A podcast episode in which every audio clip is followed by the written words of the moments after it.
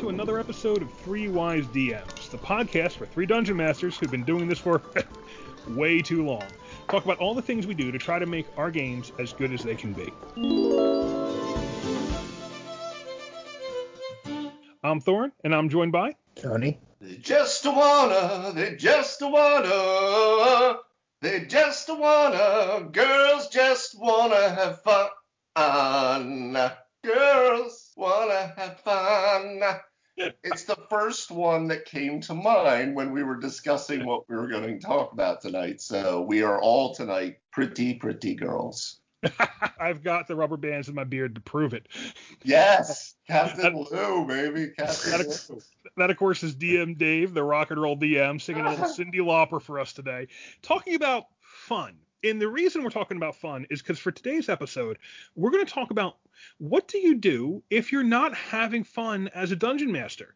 Now, this comes from a reader question. And again, if you have any questions you'd like us to cover, please send us an email at threewisedms at gmail.com or go to our website and fill out the What's Your Problem field on the website, which is what this. Uh, what this uh, new DM did, and we're going to call the person new DM because there, there is he or she doesn't didn't give us their name. So if you want us to respond to you uh, and you're using the what's your problem field, give us your name and email address and we'll get back to you.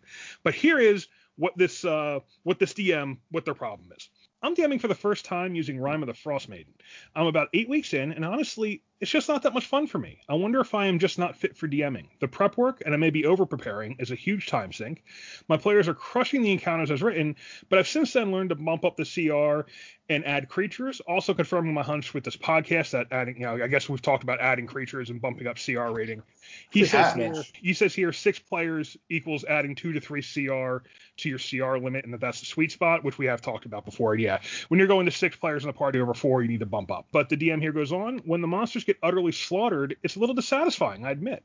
Also, the book was hyped up to be a horror fest, but in reality, it doesn't quite live up to that, and I'm not creative enough to induce more horror on my own. Where do you guys find fun in DMing? Is that an important aspect? Am I just not? Am I just meant to be a player? I don't want to go on for much longer, but my solution is to add myself as a PC. I know usually frowned upon. I am playing it fair and no meta, no favoritism. I filled a hole my party needed with some healing, and they are so and so far they are happy with it. Thoughts on DMPC? So far, it's added a little fun I'm looking for for me at least. Thanks for your thoughts. So, you know, we've got someone here, and I think we've all been here, who they're they're DMing the game and they're not enjoying DMing. And it seems there's a few reasons for it. I mean, what do you guys think when you hear when you hear new DM's letter here? What immediately jumps out to you? That's never happened. No, I enjoyed no. every single second of it. I don't know what the hell this person is talking about. Absolutely.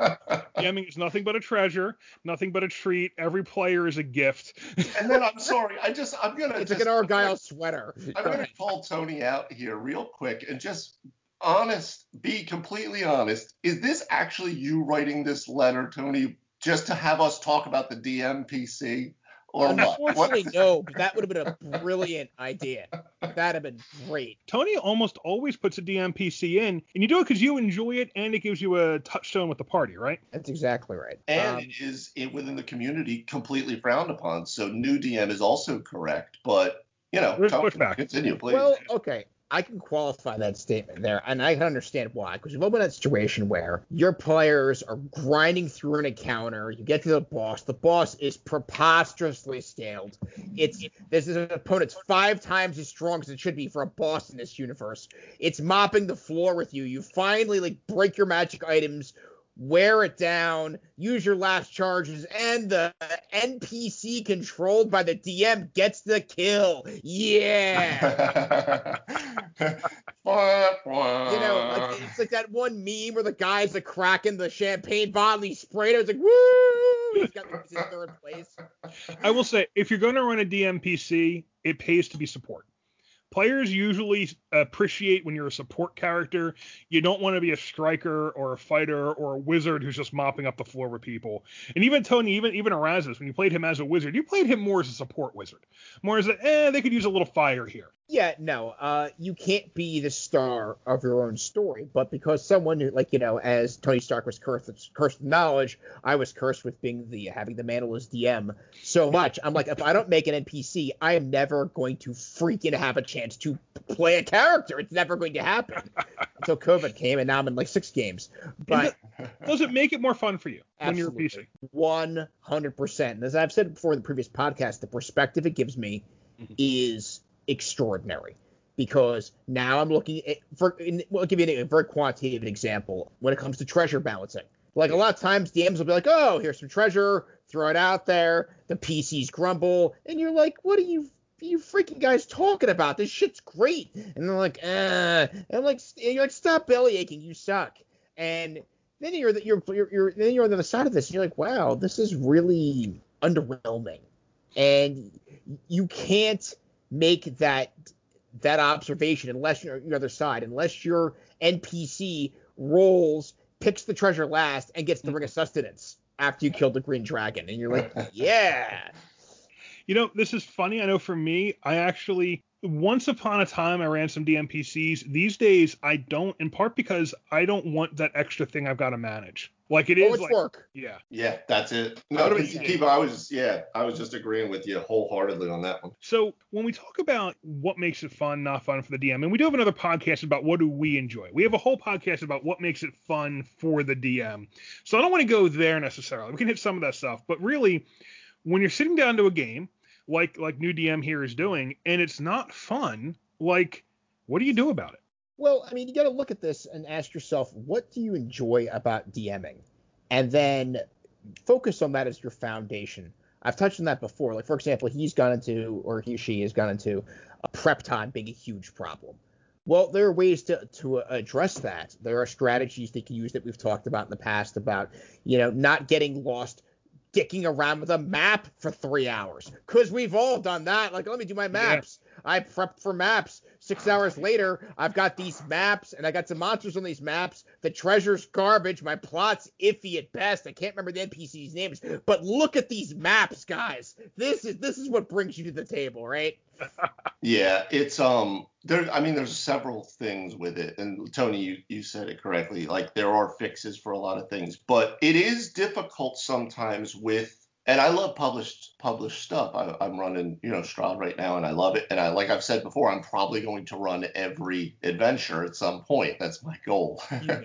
But with that said, there is oftentimes a lot of information. Tony, you saw this with Storm Kings, you know, because you're going into a world that already has a ton of lore. So when you first crack these books, you're like, oh my God, do I have to literally know all of this? You know, like with Rime and the Frostbane, you start in 10 towns.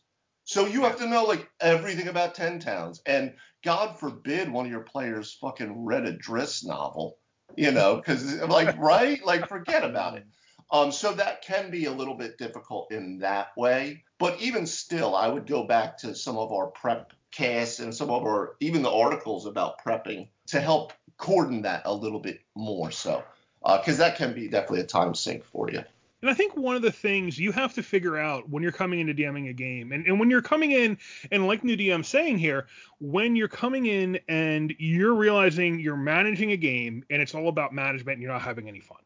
That is one of the inherent tricky things about DMing is sometimes you wind up feeling like you are just the manager of these players, that you are just that you're almost like sometimes it can feel like you're the computer processing and just running monsters at them and pulling out maps and you're not actually playing a game and enjoying yourself. One of the keys to figuring that out is finding what you do enjoy in DMing. Like you need to understand yourself well enough in, in, in what you enjoy playing to be able to say, okay, I know I'm going to have fun with this. So a lot of DMs like telling the story and they like being the characters and they like being at the center of attention, the more acting style DMs they really get into that and they emphasize that and that becomes a big part of the game players love that stuff i'm not as big of an acting dm i'm not someone who's, who wants to come out and speak in a funny voice although i will Oh, my I- voices are funny. Yes, you will. yeah Yes, yeah you will. i've got I mean, two- not in a good way. exactly like so for me that's not what's interesting. For me as a dm and I've, we've talked about this a lot what's interesting is the world i'm building. What's interesting is the stories i'm putting out there having players interact with things setting up encounters i'm going to have fun running. Like i do enjoy i will go through the monster manual find monsters i want to play with. And that is part of what i enjoy in running a game as a dm understanding that about me lets me build games that i have fun running And oftentimes, like that's also why I don't do a whole lot of book stuff. I do a lot of homebrew because I have things I want to explore. We've talked about yeah the, the whole Gothic Kingdoms adventure. The uh, Woodstock Wanderers have a Lovecraftian horror that they're dealing with under the planet. That to me is interesting. I'm a fan of that kind of cosmic horror great kind of monstrous things you can't deal with that are way above your head that you have to work around and live in the world with. That's why that's in the game. You know, I didn't put that in because I thought the players would enjoy it. I hope they enjoy it. I want them to enjoy it, but it's in there because that's the kind of story I enjoy telling, and I mm. enjoy seeing how characters interact with that. So that's why I'm doing that. And I think you need to understand that you need to know for yourself what part of it do you enjoy. And that that'd be my that's my really two cents on this. It really it's, it's it gets you know it's kind of the macro level thing figure out what you need to do to enjoy the game and do that first. Because if you're not enjoying the game, no one has a game to play. It's very true. It it's is. very true. Yeah, don't feel locked in just because you're doing printed material and you have these encounters, or whether they be battle encounters or they're just events. There are plenty of things in Storm King's Thunder I took a look at and for maybe about half of a second and said, "There's no way I'm running this," and tossed it. It didn't. It would. I don't feel it would have been well received. I didn't like it, or I didn't think I could have. There's a lot of reasons why, but there's plenty of stuff that I'm just like out the window. Dave, one day you're gonna buy this module, read it, and laugh your ass off, and be like, "What? Oh, Oh, my I'm- god, this is." I'm totally going to add it to my collection when we're done playing it, so I could get a sense. Because I would like to see um, Don't you have what it? what it al- what it also does. I thought one of you actually had it. Do you know when you I, bought it yet? I, I, I Oh, Tony has it. Yeah. Yeah. I, I will say, like, I feel like we need to release Tony's version as almost like he's like the William was it William Golding of the of, of the game. Who wrote Princess Bride? William Golding, right? I'm not. I don't, don't know. I'm I- embarrassed. I should yeah. really know that. The Princess Bride is the good parts version of another story. It is another story retold by the as the good parts version. Tony is basically the William Golding of Storm King's Thunder. He's telling the good parts. That's version. possibly the nicest thing you've said to me. Goodness, wow. Well, we'll we'll put a pin in that because well, we don't know. We don't know what parts are the good parts or not, right? have Wait, until I kill you off with telling a. But no, in the that's chapter. very that's very true though. Like you know, even the even the books themselves l- lay it out that none of this stuff is is in you know like it, it, it's not written in stone. You can absolutely alter it. Um, and you should if your party is doing something else. I have said on multiple occasions I have been running Curse of Strahd very close to the book, but as we go on, as the party does things and interacts with that world, as small as it may be, I will change things, or I will change things specifically because that doesn't work for that character, you know. But with that too, I would say, you know, know know what you're, and I think this goes to one of New DM's other points too. And Thorin, you've said it before, you know, know the movie that you're in. So know the story that you're about to run. So if you're running Icewind Dale, Rime of the Frost Maiden, like, like, okay, if you're running Curse of Strahd, you know what you're going to be running into. It's gothic horror, it's all of that. But even with that, my biggest recommendation for anyone running Strahd is go back to the Universal Monsters. That tells you everything you need to know to get to get out of that what they're what they're trying to, to put into it. With Unless, unless you're running Strahd like I'm running Strahd, in which case my advice is to go back to Vlad the Impaler. Totally, totally Mm. true. Yeah, if you're running Strahd as is a completely separate individual, you know. But if you're running that adventure, you know, with Icewind Dale, I would say, Thorn, I was saying this to you earlier, uh, and it actually fits in with Woodstock because at the end of the book, Chris Perkins writes a little afterword about when they were putting this together, and it was a huge. There's a huge writing team on Rime of the Frost Maiden, huge. Mm. And Perkins says he pushed very hard the whole time to push towards survival horror. So what this book is, when they talk about it being a horror thing and you wanting to put the horror in, it's horror in the way that Lovecraft did it at, at the Mountains of Madness. It's the way John Carpenter did it in The Thing. It's survival horror. It's you are stuck and you are going to die out there unless you find shelter and food. And then, oh, also, some sort of Yeti is probably going to try to attack you as well. Right? Like, But this is like this is like a high level module, right? Isn't it like uh, 11 to 20? oh no, this start this is like a one to one to eleven. Oh, okay. yeah, yeah. No, that that'd be a very tough sell to do. Yeah, a it's to survival do- horror when you're like Yeah. level 12. I mean that that that's rough. And I do have to clarify. I'm sorry. The Princess Bride is written by William Goldman, not William Golding. William Goldman. Uh, you know, run your games like him, not like William Golding, who wrote Lord of the Flies, because that's a totally different thing not nearly as much fun. Again, Yeah, know the Lord of the movie that you're in. Yes. Know the movie that you're in. exactly. Are you trying to run a William Golding book or a William Goldman book? That's really important. Oh Totally God, Wesley! Oh God, he just took his is. hand.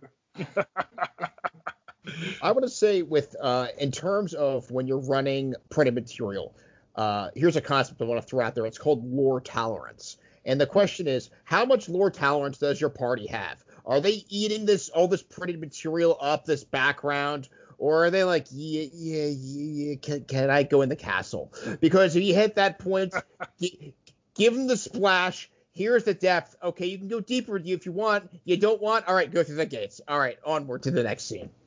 That's a good point, Tony. That's a very good point. Yeah, because as he's he even new DM said in their letter that they're worried about DMPC, right? For instance, but the party is loving that they have this healer with them now. Yeah. So the party is telling you that they're really enjoying it, but you're self-doubting because you think that other people are going to say that's the wrong way to play D&D. And you know what you say to those people? Fuck you. That's what you say to those people, okay? Uh, and it's the same thing. Like people will put it on things like the Matt Mercer effect and all this kind of stuff too, and they they've you know ruined. No, because Matt Mercer's the first guy to be like, please don't try to do it this way. This is the way my game runs. Run your game the way you want to run it. Have fun how you want to have fun. And if your party's having fun, then you're halfway there already, right? Indeed. And, and I think you know a good rule of thumb is uh, you know never ever listen to what anyone online has to say. And I say this as someone with a podcast and, and, and blog online. It's online. You know, there's a rule. You know, I'm, I'm a writer. I write online. I write online articles, and there is a rule. Me and all the other writers I know follow. Never read the comments. Yeah, we read them true. on Three Wise DMs. You can comment on Three Wise DMs. We do read them, respond to them. Uh, it's it's 2021, so you don't get a whole lot of comments directly on articles. They more happen on Facebook. But in general, you know that people who are kind of going out of their way to tell you to comment on how you're doing something are often kind of there to to basically say that they know how to do it the right way and everyone else is doing it the wrong way. You you can't pay attention to that, and that goes for a lot of this online commentary. Like there's a lot of people who will jump in just to tell you you're playing the game wrong and your players must hate how you're running it. Those people don't know your players. You are at the table with your players. If they're enjoying it and you're enjoying having a DMPC, you know, sally forth. Go ahead with that. That is exactly what you want to be doing. Yeah, absolutely. Like we have Yeah. never complained about having Tony's characters in the game. It's it's it's nice. You know, they tend to help at the right times. Sorry, guys. Well, I'm glad you think so. Well, there's been times now. I, I, I have been, but I understand the other side of this too. I've been a Yeah. player in games where there's been some NPCs where it's like, oh, well, I could research this problem, get to the bottom of this, or I could just ask Nick, the DM's PC, because Nick seems to know everything that's going on. I guess there's a cheese factor. If there's a cheese hmm. factor, then because I'm, I keep coming back to the continuity that, that if it starts to unhinge that in any respect, that's Yeah. something that kills the fun for me. And when when you start when you start to run into those things, I, I can understand where you're you're hitting these bumps. But with the encounters specifically, these monsters are all clay. Like you're talking about going through the DMG or going through the uh, monster manual and finding things you like. Yeah, well, I mean, you have to find rel- relatively, you know, well placed encounters in this frost icy horror adventure, but change it around make it more interesting. They're waiting through your stuff. I'll tell you, if you wade through my monsters a couple of times, it's gonna stop. I'll ca- I'm, I'm calibrating. I'm like, okay, so the ice scorpions were no good. Oh, you got the yetis too. No problem. You meet the frost hydras. Now they mean business. Absolutely. I same thing, Tone, with me. I'm we're it's a constant calibration because the it's always changing. And then you'll throw something at them and it just it starts to roll them and you're like, "Oh crap, now what?" And then you, and then you're having to like dial because the TPK is imminent, you know? So uh, I will say with the DMPC idea, I I don't run them myself. Um I just Thorn like you said, it's just one whole additional thing that now I have to think about, and it's just that's too much. Um, it's just too much. Which is the But, other um, side of it. it. But it gets to the point of I everyone would- DMs differently. But I would, for me, like what I'm saying, if you're gonna do the DMPC, I think the only time you run into the problem is like Tony, you said, look at it more like your DMPC should be like Gandalf, right? He he's like he helps, like, and he'll get you out of like the frying pan sometimes. But for the most part, he's just kind of there, being like, well, that's you know, he's got this limitless angelic power or whatever. But he, you know, instead he just lights pine cones on fire and throws them out of the tree at the wolves. Like, bro, could you do- I, I mean, he caught he he lit up pine cones and he uh you know he put light he cast light on his staff. I mean that was pretty much most of what he and, did. and couldn't remember what Elvish was in Friend, but don't You know, on camera, you know. I mean, he got a little more powerful later, but that was, you know, epic tier. So, And it is if you have a DMPC, one of the one of the keys to I think making sure everyone enjoys it is one, it doesn't. We talked about it doesn't overpower in combat, and two is that it doesn't become the star of the show. It doesn't know things. It helps if you're going to run a DMPC. It helps if it is a dumb, you know, story dumb support character, so that it's not necessarily throwing out the answers. It doesn't have the answers. It doesn't have the combat answers. It helps the it helps the rest of the party along. That's a good role for your DMPC. yeah. And if it 'em a- occasionally does something cool, great. Yeah, or give them a, an interesting flaw that they're cowardly or something, you know, and they're along for the ride because of whatever reason, but they're not the person that's going to run headlong into the fight. And that could actually turn into some fun encounters. I think for me, that kind of happened because I, I in essence, ran the DMPC of Ireena Kolyana, Yeah. but not really because she's not really a PC. And I attempted very much when I wasn't just forgetting that she was on the board because, Mhm. again, one more thing to think but I never wanted her. She was very much a human. She was a human female in Barovia who had a sword and a breastplate, and like that's pretty much it. She was not this, uh, you know, champion warrior. But then as you as we kind of played with her, and I got her to become a little bit more brave, and she wanted to fight alongside you, and she wasn't going to be taken down by this Strahd character and all of this. And then she would get herself into some trouble. She would start running in with the fight too. And then you guys would be like, fuck, we got to save Ireena like she's about to get like splattered against the side wall. And I for me, I thought that turned into some some kind of silly and fun uh, encounters and times, you know. Yeah. I have occasionally had a, had a party pet that comes along, but even then, like for me, it's just like I, like you said, you forget they're there. You know, you're so worried on the on the NPCs and the monsters and the adventure and the other stuff you're pulling out.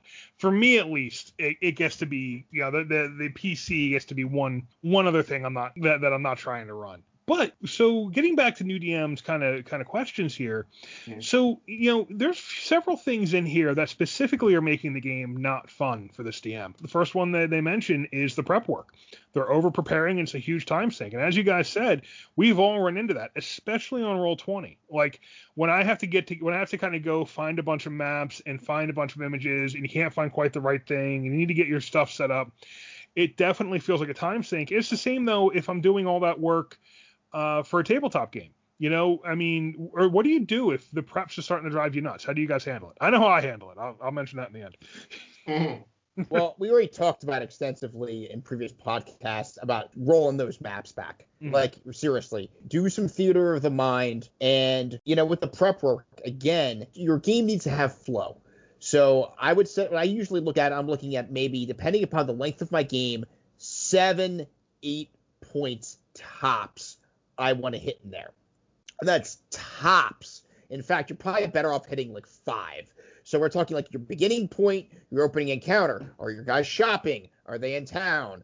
Great. They meet this NPC. There's a battle. Then there's a riddle. Then there's a challenge. Then there's a battle. Then there's the boss. And then there's the treasure. And depending upon that's one encapsulated unit, like mini module.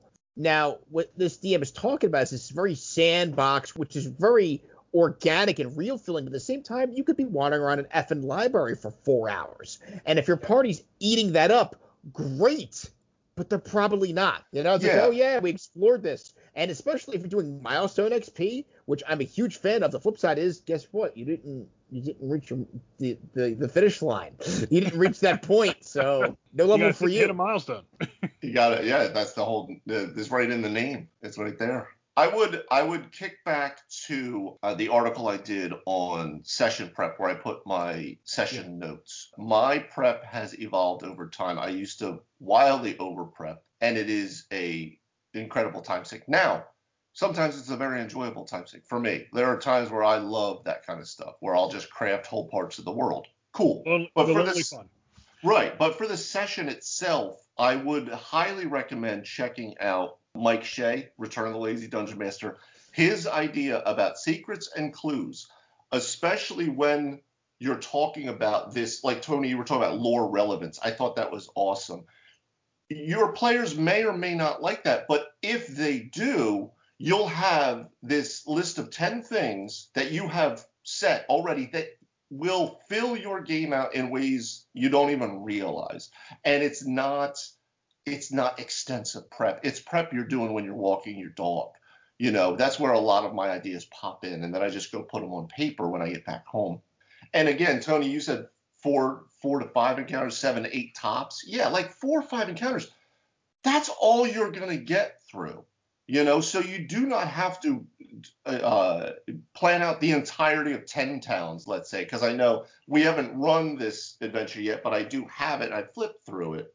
Um, and it has a very much that that kind of feel of a lot of the other adventures where there are these large sprawling cities and stuff. But there's also a lot of extreme things like extreme cold and um, things that are going to get you out there in the dark and in the. It's also, by the way, it's very much like Barovia because it's always fucking dark here because of certain things that are happening, right? So I would say go back, think about what movie you're playing in. Go and read something like At the Mountains of Madness. Go and watch John Carpenter's The Thing. I think that movie that Liam Neeson was recently in, where he's out in the wilderness, or even uh, Leo DiCaprio, The Revenant, right? This stuff where you are, you're out there. There's no one to come and save you, and there's no hotel on the corner.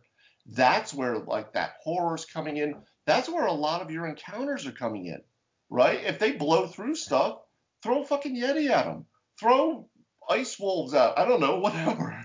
Al- Although I have to kind of question and with a little bit of concern, I would I'd be very curious if we could ask this DM, do you enjoy running a horror style campaign? Because that may not be your bag. You, I, I've said before, I, I'm the epic style DM. Like I, I would not dig this campaign at all whatsoever. I'd be like, okay, yeah, hunting for food. Well, this is great. but Like I want to go slay a hydra. Think about what you're uh you wanted to do an Underdark campaign, right? And that would be kind of similar in some ways, right? Because you're on your own.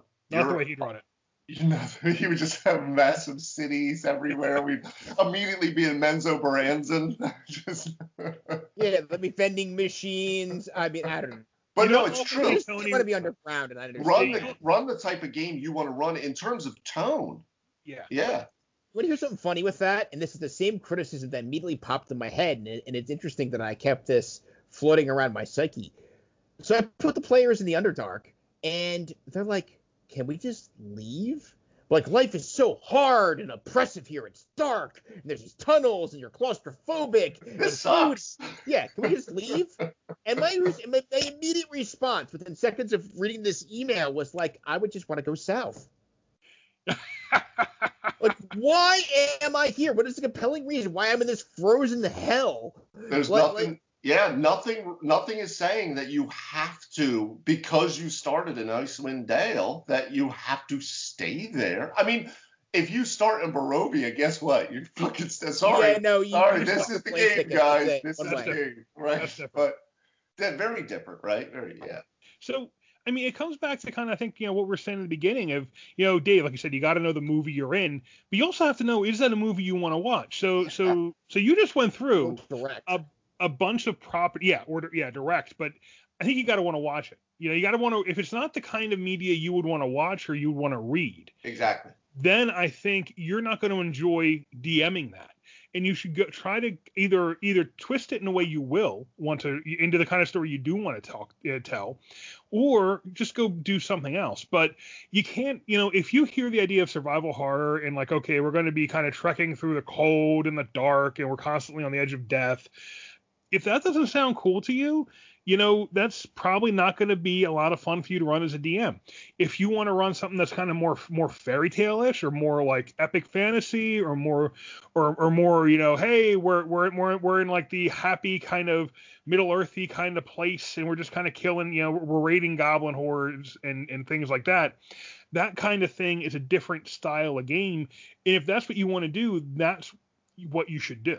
You know, because you're not going to have fun running a kind of game that you would not enjoy reading a book of. Thorn, that's a good point, and just within that movie, even because like you could like you could run a game where you get to be Aragorn and Legolas and Gimli, and you Right. go and fight hordes at castles, and you go to meet the riders of Rohan, and you see Gondor, or you could be fucking Sam Frodo stuck in the hellscape that is climbing Mount Doom for the that last six months, right? Wouldn't you want to do that? That's- Wouldn't that be great? I mean, right, like which, ga- but those are two very different. They exist in the same world, but they are very Yeah. different games, right? And you're absolutely right, because Sam and Frodo went through the survival horror game, Yeah. and Aragorn, Legolas, and Gimli, and the other hobbits, they went off and had high epic adventure, high epic fantasy adventures. Yeah, they're Like, talking with the tree. They're talking with the ants, They're Right. right. Yeah. And, and You it know what is like fantasy- it is so important to know yourself first. You have to know what you're going to enjoy running. What and that probably comes from what you enjoy watching and what you enjoy reading.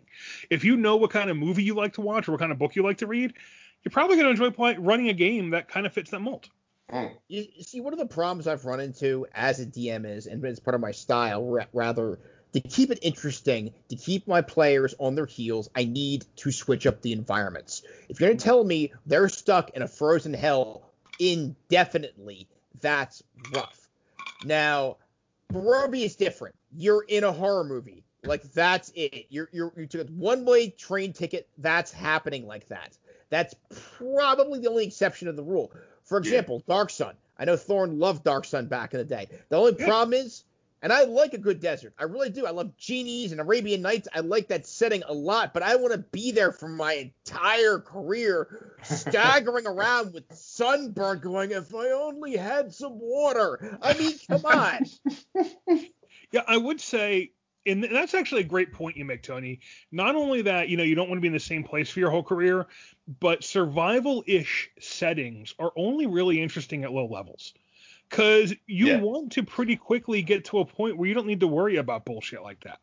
Like dealing with the cold and not having enough food, and am I going to get stabbed by the next by the next robber that comes along? These are first level problems. Like by ninth Tier level, one at least. yeah, I mean, best. By ninth level, you don't want to be dealing with that stuff as your major. That shouldn't be like your major uh, uh, conflict point anymore. You know, man versus nature is interesting at low levels or at very high levels when nature is like the elemental plane of fire and you're trying not to die because you got thrown there. Right. But You know- that's kind of what what's happening here, right? Because he's eight weeks in, so Yeah. They're maybe they're probably second, third level, I would guess, maybe right now. Well, maybe. if they've if they've played eight games, we don't know how often they're playing. who knows, right? Yeah, if you're eight sessions in, you might be. You're probably. You could easily be in second tier, and if you're playing really fast, you could be in ninth. You could be in the third tier. You know, it's I will say again from my very quick perusal of it, there are a lot of things that happen that don't just revolve specifically around that, but I think that is the tone, that, much like Barovia, Yeah. right? The very initial tone that was set when you enter Barovia, well, first the Death House, which we won't discuss ever again, but um, but uh, I like when you enter House. Barovia, there's very much that tone setting where traveling the Svalich Road is dangerous. Traveling at night is dangerous. The wolves are dangerous.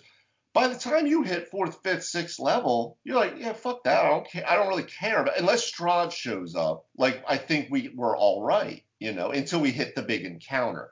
But it Yeah. set the tone in the beginning, and I think the same thing with something like this. It's setting that tone um, Yeah. that they then will will approach things like that. But again, if you don't enjoy running it that way or that type of game, then yeah, it this is probably not going to be as fun.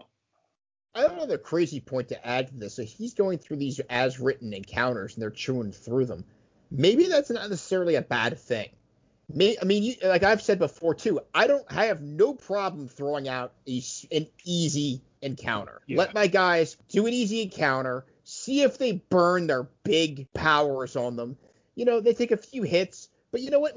Especially when you're, you know, tier two, tier three, you guys are very badass at that point. You should feel that. Yeah. You should feel like every fight is a pitched battle back and forth for life and death using your last charge and your last potion because that gets very discouraging, especially if you're not leveling up quickly. you know, it's it's that whole level thing. When is what thing threatening? Because there's a level at which it's interesting for like for every encounter to be threatening. The first level, everything should be tough. But once you get a little higher up, you don't want everything to be tough. One horrible, I, this is a little random, but I think this is very applicable. We- play these games on our phones, and they're clones of other games. Yeah. And one mechanic that drives me nuts, I've seen it in several different games I've played, is there's like this tower event. You're trying to get this is to say like there's 30 floors in this tower, and you're trying to fight your way up through encounters to get to this tower, and that the 30th floor, and that's the goal. The, and you know you figure well okay you start at low level you build up your strength you can punch your way up this tower with this enhanced strength of yours yada yada the problem is and this where this breaks down entirely is the monsters are getting more powerful with you so there's literally no point in training The tougher I you are, the tougher they are. it's true. It's true. I, I mean, honestly, like you know, I, I made this joke back in the day, but like in, in Final Fantasy VIII, you know, you're running around the first board and you're fighting uh, dragonflies, and you come back and you're level 70, and that same dragonfly is also level level 70, and it has the equivalency of ninth level spells. You don't want them to feel that way. You want them to feel like they're getting better than other other people. No, you want to feel, you want them to feel like they're getting better than the things they used to beat up. And that's one of the things that we talked about. Like Skyrim did a good job with like gatekeeping encounters. This thing was one stronger than you, but now you're way stronger than it. Like the giants, you know, up to a certain point, the giants kick your ass. Above that point, you destroy the giants, no problem. I do understand though what what this DM is saying. It's important to have easy encounters. If you feel like the party's rolling everything you're doing, it can get boring as a DM, especially if you're someone who likes to engage in that kind of that tactical battle aspect of it or wants to enjoy the monsters a little bit. So I do get that, and it is important to be able to jack up the level one to challenge the players. We've talked about this. Like I like to really do a challenging encounter. You know, probably the right ratio is probably one per three. You know, give the party two to three easy encounters, and then bring out something that is harder for them. You know, you know they get to do it their way, where they get to drop on the enemy two or three times, and then the enemy gets to drop on them. It's a whole different thing. You know, attacking from the back, or the party can't get information, or you take out the wizard. You know, things like that. And if you can't do that sort of thing because the encounters are so one-sided for the party, it can be beat. You can start to feel like you're just the just the CPU kind of running the monsters for them, and that's not fun. Not for me at least. You know, so yeah, I, I do think it's important to know to to be able to jack it up and kind of get on a par with the party. At the same time, if the only thing you find fun is kind of having challenging combats, you know, that's really not what DMing is all about. Like that's only one aspect of it.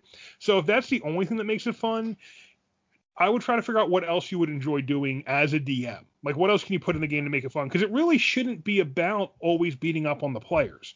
You know, in fact, if your if, if your fun is beating up on the players, that you know, the players probably aren't going to enjoy that so much. Your, your fun's got to come from something else. Yeah, that's that was kind of what I was going to point to as well, Thorn, in the sense that for new DM, one, how much have you played previously before getting behind the screen, if at all? Because who knows? Sometimes you're just like, well, you're the DM now, and we're going to learn this game, like we talked about. But also, are you still playing? And one, what did you like as a player? Because when you're getting beat up as a player all the time, that's not fun just being challenged all the time isn't fun in that way. There is a level of that psychology that of D&D that happens on the other side where you want to feel like the hero. You want to feel like, oh, if I just had that one move or that one spell or whatever, I could have shut that whole thing down. That makes you feel awesome.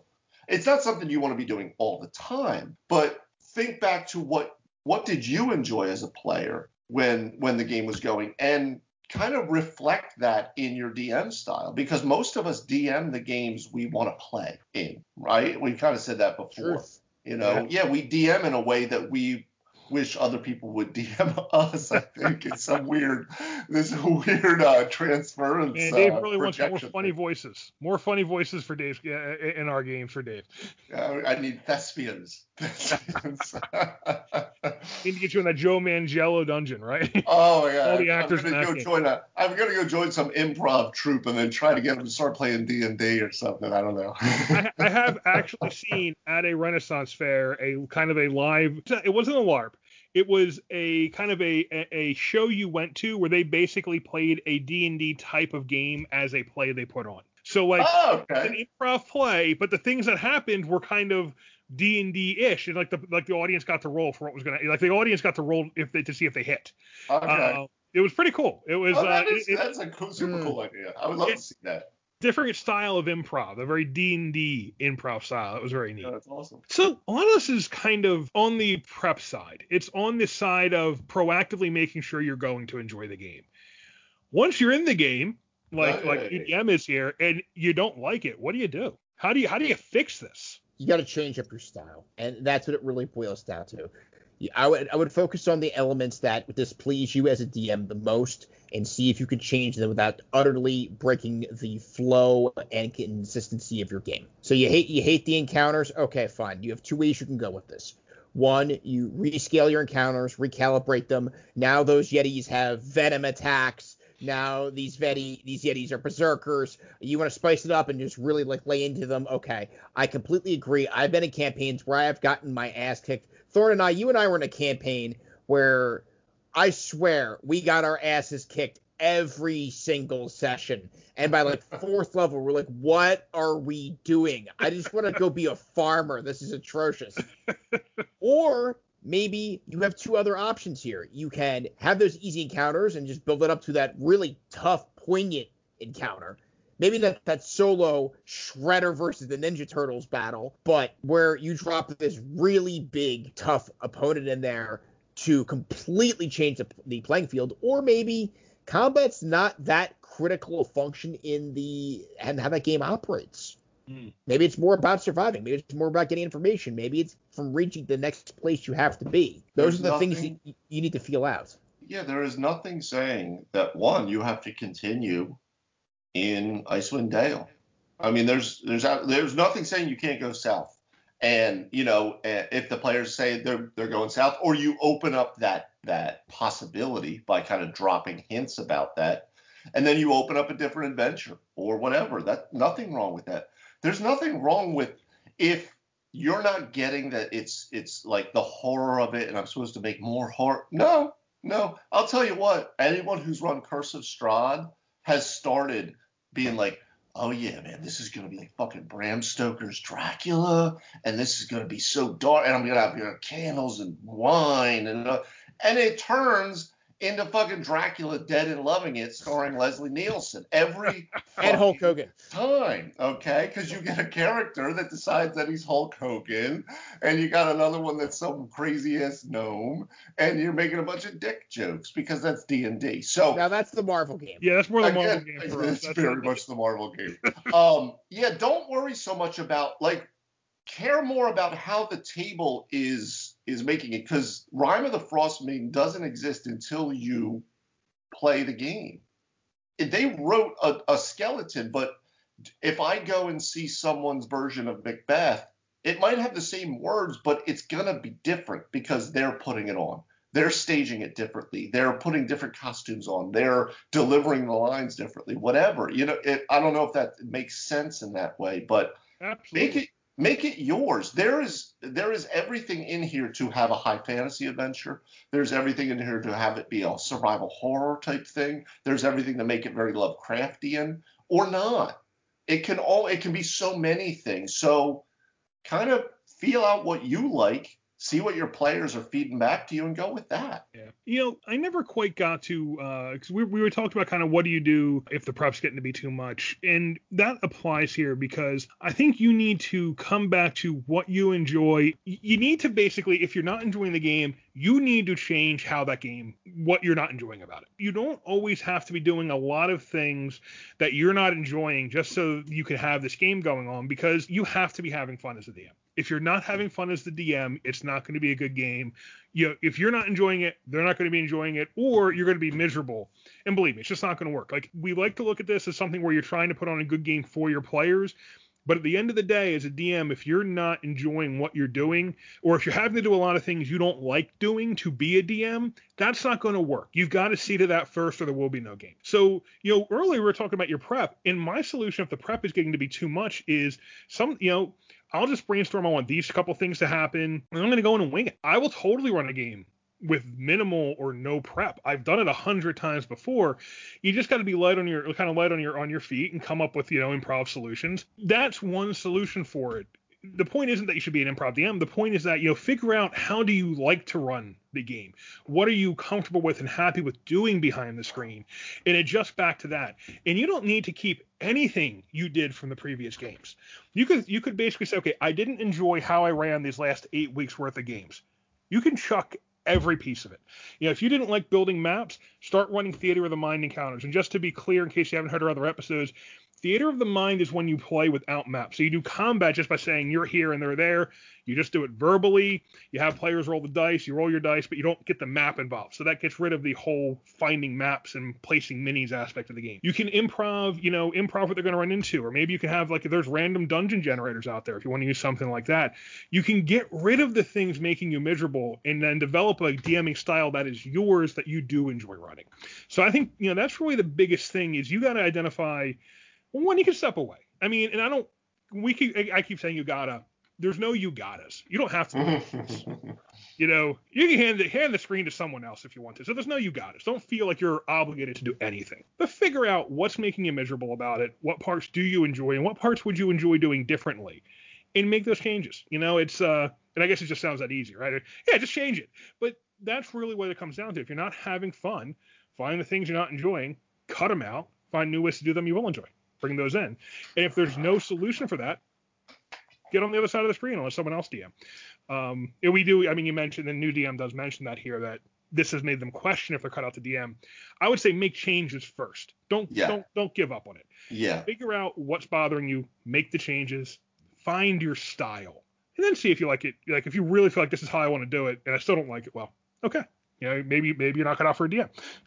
Yeah, but that's I think that's a real quick, Tony. I'm sorry. I just want to Uh-huh. um just to piggyback on that in that aside from being like Tony and, and I were voted to be you're gonna be the DM. Okay, okay, whatever. right? Um so you- what got you to get behind the screen? What made you buy Rime of the Frost Maiden and and get a screen and to start this up? What made you do that? And go back to that. Why did you want to run a game in the first place? And that will tell you what you like about it and what you want to try to get out of it. And like Thorn said, lean on the lean into your strengths. Don't worry about where your weaknesses are. Who the hell cares? You'll find those. Lean into your strengths. or the players will. Or the players will definitely. But you know, yeah, use your strengths. I have to say, getting rid of maps is kind of like being asked for me if I, if you're a roll 20 DM, if I'd like to work from home because you just got rid of your all your commute times. now, if you're still not having fun as it is DMing, out of all the things you suggested, I have to tell you, I have to ask, do you have the correct roles that you're playing in your game? And I'll give you an example. Do you have any NPCs that you really like? I bet you don't. Um, I was playing a very loose plot 4E game. I was doing Dungeon Delves. I was running two different campaigns at once. And one of them, this dun- one was a Dungeon Delve, one was an open world campaign. In the Dungeon Delve, uh, my party, Thorn was in that campaign. They ran across uh, a Nazul who was a vampire lord. He was an elite vampire, level 9. He wasn't that big of a character. He was tough, but he wasn't a big deal. And he really, for whatever reason, gave you guys a really hard time, put the hurt on you. I think he put Jer in the hurt locker specifically, charmed AJ, and then bounced. And I'm like, you know what? I'm putting this guy in my other campaign. So I took this guy, picked him up like Galactus picked up the Silver Surfer, juiced him, gave him all this energy now, dropped him this new campaign, and made him a- an NPC who wasn't an adversary, but he was like the leader of an evil faction who was amicable with dealing with them, but he wasn't so the party, but he wasn't so evil and crazy they they had no choice but to directly oppose him. The players at the time were playing anti-heroes, and they wound up working with him and had a, a pretty a pretty productive relationship actually. I'm sure it's reflected in the article we just put up there uh, a little bit ago about evil uh, running evil PCs. these were like these guys would have considered themselves evil. They did not make score very high on my evil meter. They were like very lukewarm. Evil light, just not evil enough. No, no, they were like the junior happy meal of the evil. they were very ill-tempered. yeah, it, it comes down to you know knowing yourself and knowing what you like. Like there's no ways around that, and you know, as a DM, it can take a little bit to find that because you come in and you know you talk about the Matt Mercer effect or the way people talk online because people have a lot of opinions online about how a DM should run things. Absolutely. Including us. I mean, but even what we say, take it all with a grain of salt. There's no right way to do this. There's only are you enjoying it and are your players enjoying it? And one thing we haven't touched on here that we probably should mention, it is possible you don't have the right players you you can have players who just aren't a good fit for your style of DM. I I did have a player like we've talked about it before. I've mentioned a few times that you know sometimes you have a party that just wants you to run the monsters at them. And you start to feel like you're just a PC. Like you're not an active player. You start to feel like you're just kind of just just running the challenges at them. You're just kind of computating everything and not actively playing.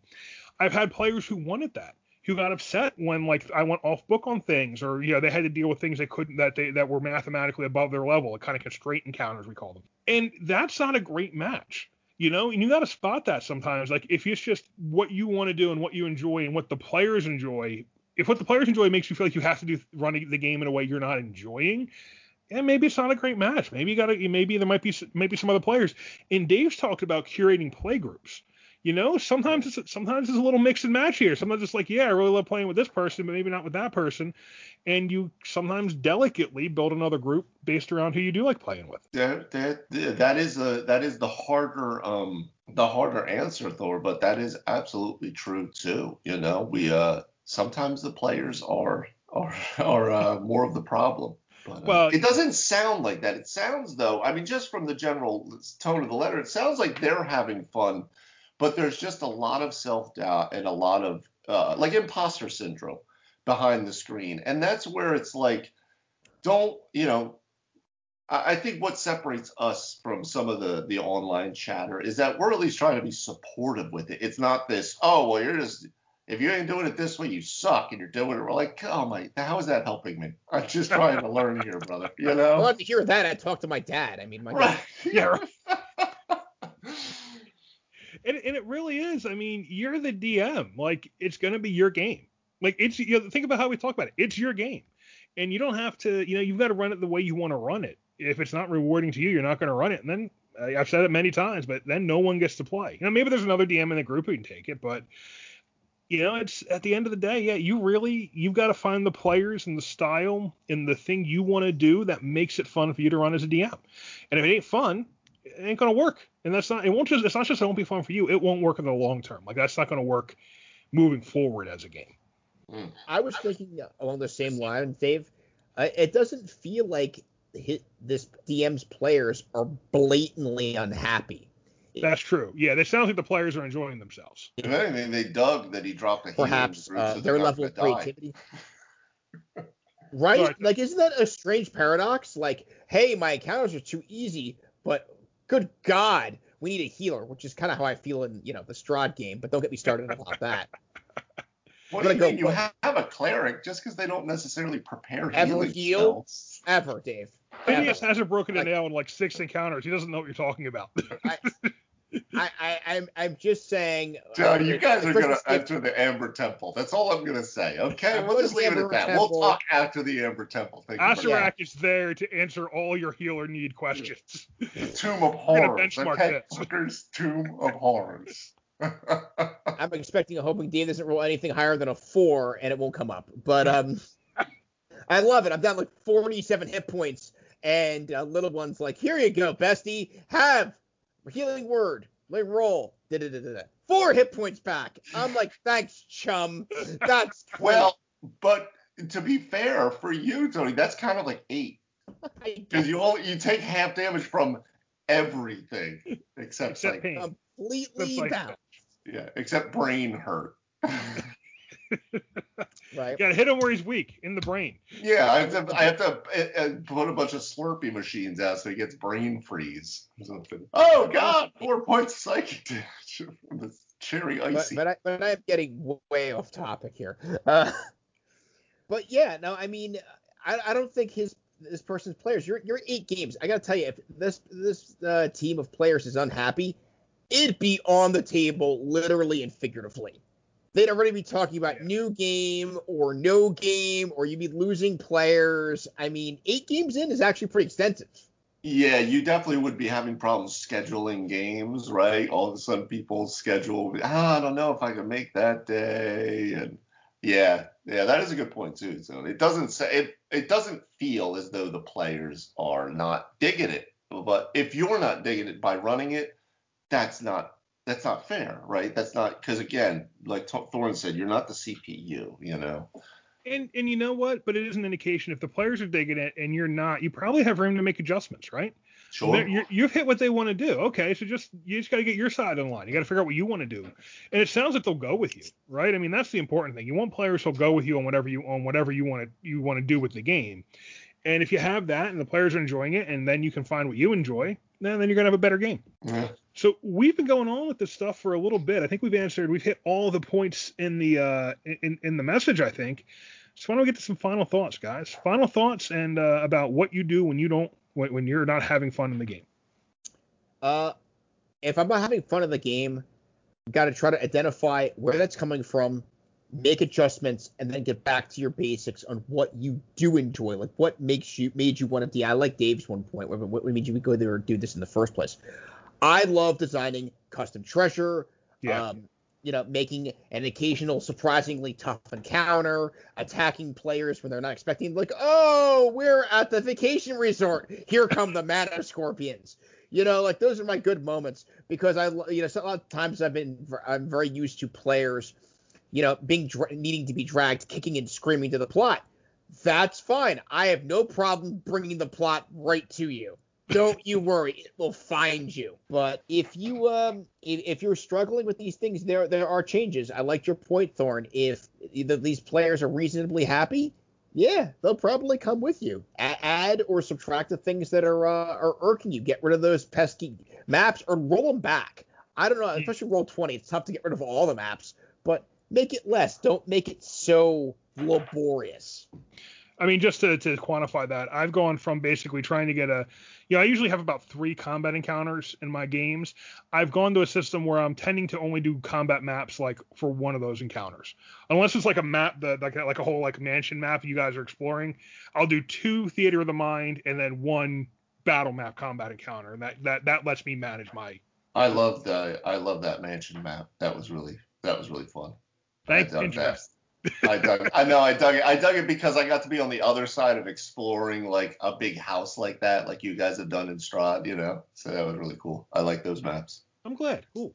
Um, I would say uh, I always go back to to uh, Matt Colville's stuff, pitching your campaign. I think it's wonderful. It sounds as though you guys probably did that uh, because you're specifically playing this adventure. I don't think you just said, "Well, we're just I'll just pick some whatever one is the newest and I'll do that." I'm gonna guess that people were like, "Hey, we want to play this this Icewind Dale one," so, but with that, like Thorne has said, know the movie that you're in. So you know, if you're, you know, if if you're ru- trying to run Centurion or Soldier or something, and it's Macbeth, there's gonna have to be some adjustments, or you're gonna be frustrated because nothing works. You know, you know, do you want to be Frodo and Sam climbing through the hellscape that is Mordor, or do you want to be Aragorn, Legolas, and Gimli having all the fucking fun in Middle Earth, like you know? Right? Or do you want to be Gandalf and you are fighting on all of these like different planes of existence and you're fighting this massive CR20 Balrog or something, right? There are absolutely ways that you can help yourself in any of the the, the admin of the game, prep and uh, you know stuff like that. There there are lots of fixes for that. So, but like I said, what got you to want to sit behind the screen the first for this game for the first time, whatever it is, and run a game and go to that. Play to your strengths, lean into those, railroad if you need to in the beginning. Learn what you like about the game and let that teach you. Because it sounds like your players are having a good time. You know, railroading is not so bad when you need to get the game back on back to where you want it to be. Yeah. You know, really, I mean, we talk about open world, and it is it is great to let the players do whatever they want to do and just react to that. But if the game isn't where you want it to be and you're not having fun where it is, railroading is not a bad thing. Get them back where you need them to be. So for my, you know, my final thoughts, you know, when we, I, I think I said a thousand times here, you know, fi- figure out what you really want to do, what you're going to enjoy doing as a DM, and do a lot of it. One thing we didn't get into because we haven't played Rime of the Frost Maiden yet, but I do know from reputation that Rime of the Frost Maiden has some crazy, crazy things in there. They have the scroll to summon Tarrasque. They've got a sperm whale flying around with a magic bubble on its head. You've got cool, magical, fantastical stuff in there somewhere. And they got some creepy ass fucking monsters, bud. Like Ooh. creepy monsters. Yeah. So I would, you know, if, if you're not enjoying the survival horror, maybe lean into more of the fantastical stuff. It might be if you want something a little more fanciful, a little more happy-go-lucky fantasy, maybe get out. maybe leave the mad, you know, the madness of the north and get down to somewhere warm and sunny with fairies and sprites and whatnot. And just yeah, try to figure out what you want to do. You know, and if you can't find a spot where you're happy, where you're enjoying yourself being in the DM, don't feel like you have to. Let someone else do it. Maybe there's someone else at the table. Like if you don't like being a DM, maybe there's someone else at your table who you can see. I think this guy's going to be a good DM, and pass it to him. Because as we all know, there's nothing more powerful than someone saying, "Hey, you'd make a great DM," and all of a sudden You'd you're the so DM for good at it. 27 years. There Guys, this, this has been a lot of fun. A good time talking with you, and I hope uh, Absolutely. you DM. I hope that we were able to give you some good advice. Let us know, please. Yeah, love to hear how this And turns give out. us your name too. And it Yeah. better not be Tony. Mm. Oh, I think maybe one of the next uh, one of the next articles needs to be the case for the DMPC. You know, it's wh- wh- why this is a good thing in some games. Ah, The unsung hero of many campaigns, the DMPC. All why right. does Gandalf need to exist? Here my here's my thesis statement. Well, well, technically, wasn't Tom Bombadil the DMPC in Middle Earth? That was my uh, mine. he was like the most ultimate NPC that wouldn't he could change everything and wouldn't help you. He was that and he was the way I play NPCs where like they can really do a lot, but they're like, Yeah, I can't get off work, man. Sorry. I just can't." Well, or like when I did with the Paladins, you know, the, the, the party's like asking the Paladins, hey, why can't you send riders out to help us? Send your army with us. No, Oh, they're doing other things. We got a lot of stuff going on. You don't even know. You know There's what I nothing Hey. DMH worse than the party who wants the NPCs to solve the problem for them. I'm like, I'm sorry, did you want an adventure? Or should I just give it to these guys and we break for the night? I roll some dice and let you know what happened in the morning. Hey, you know what? I, I have my DM uh, NPC PC, but your party only has one slot for that character. So your guys save the dragon in uh, in uh, Storm Kings and the Cloud Giant cast, and you're like, join our party, and he's like, nope, sorry, your party is full.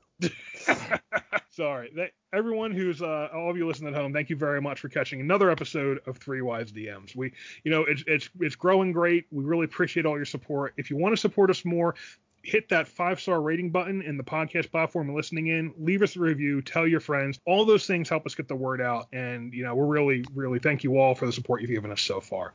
If you want to have your question answered on Three Wise DMs, you can le- send us an email at threewisedms at gmail.com or leave a comment in the What's Your Problem field on our website.